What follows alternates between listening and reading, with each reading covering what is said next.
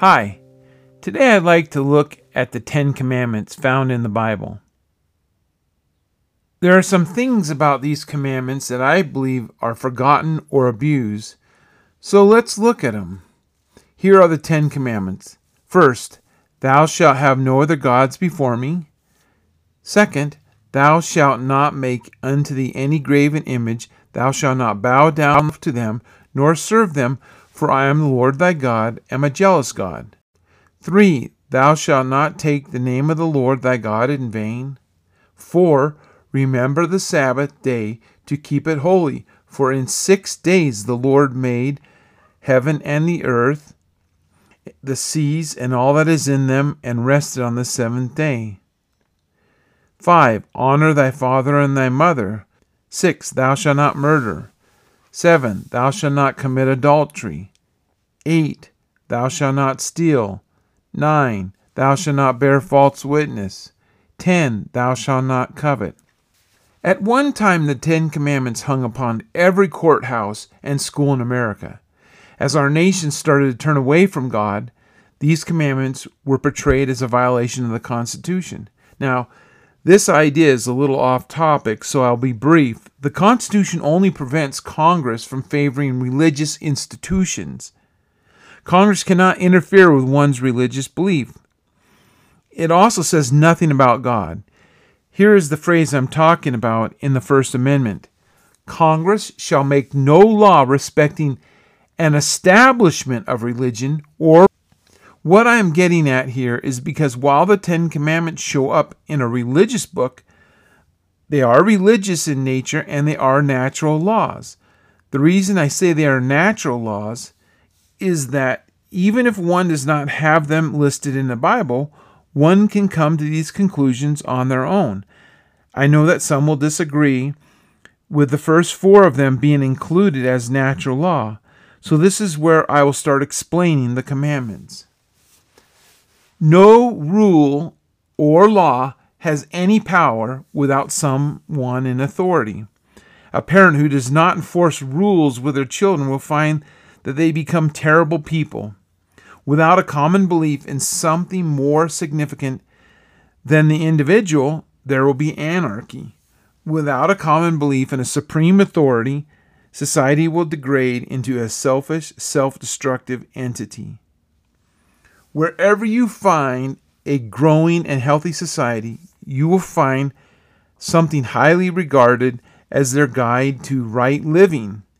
But of course, that which is highly regarded must dictate economics, social norms, laws, etc.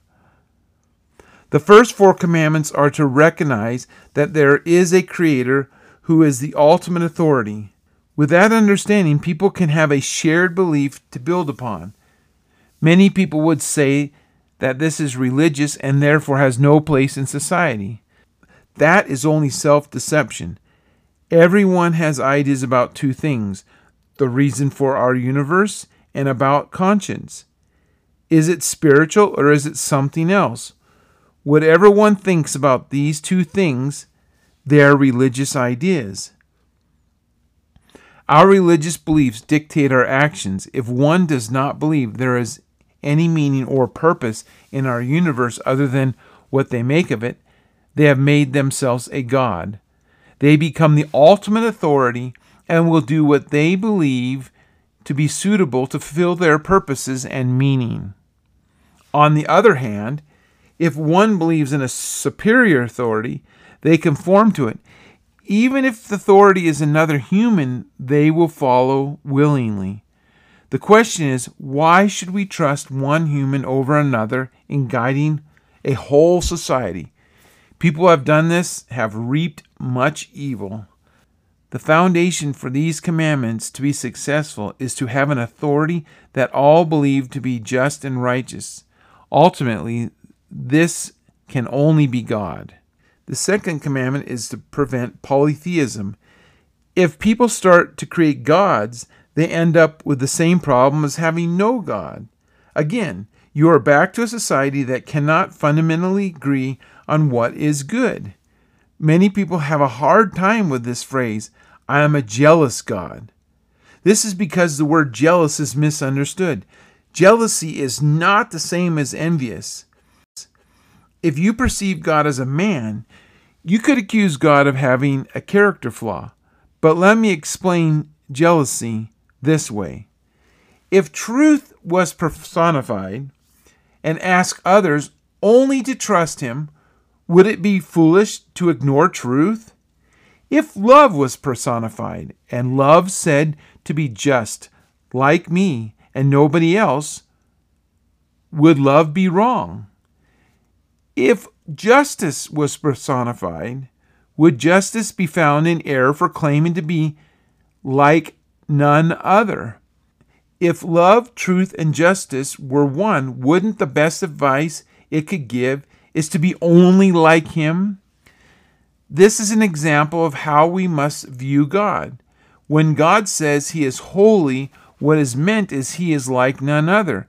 He is distinctly different in that He does not just ha- possess these attributes, instead, He is love, truth, and justice. To take the Lord's name in vain means to make light of it. Calling God Lord is to say, You are my ultimate authority. To say that and then not mean it is the worst way a person can break this commandment. To keep order where everyone trusts each other is not to use God as a cover for sin.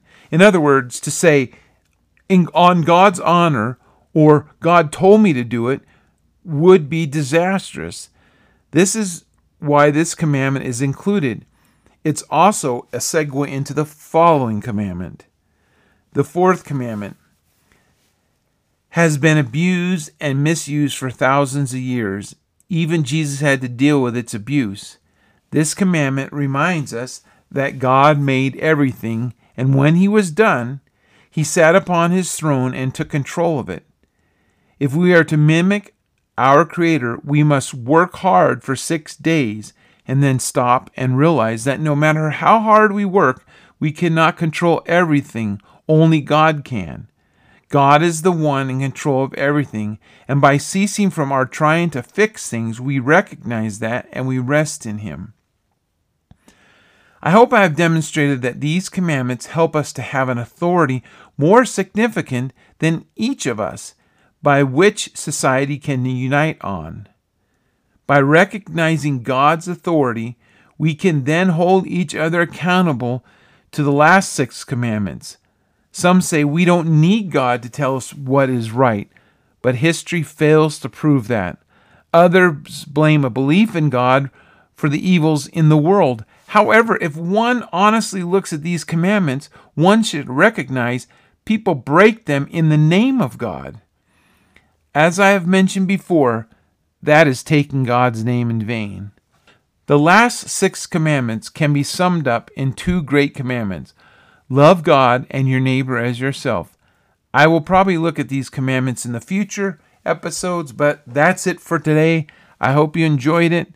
And please um, come back and listen again and tell others about this podcast. Thank you.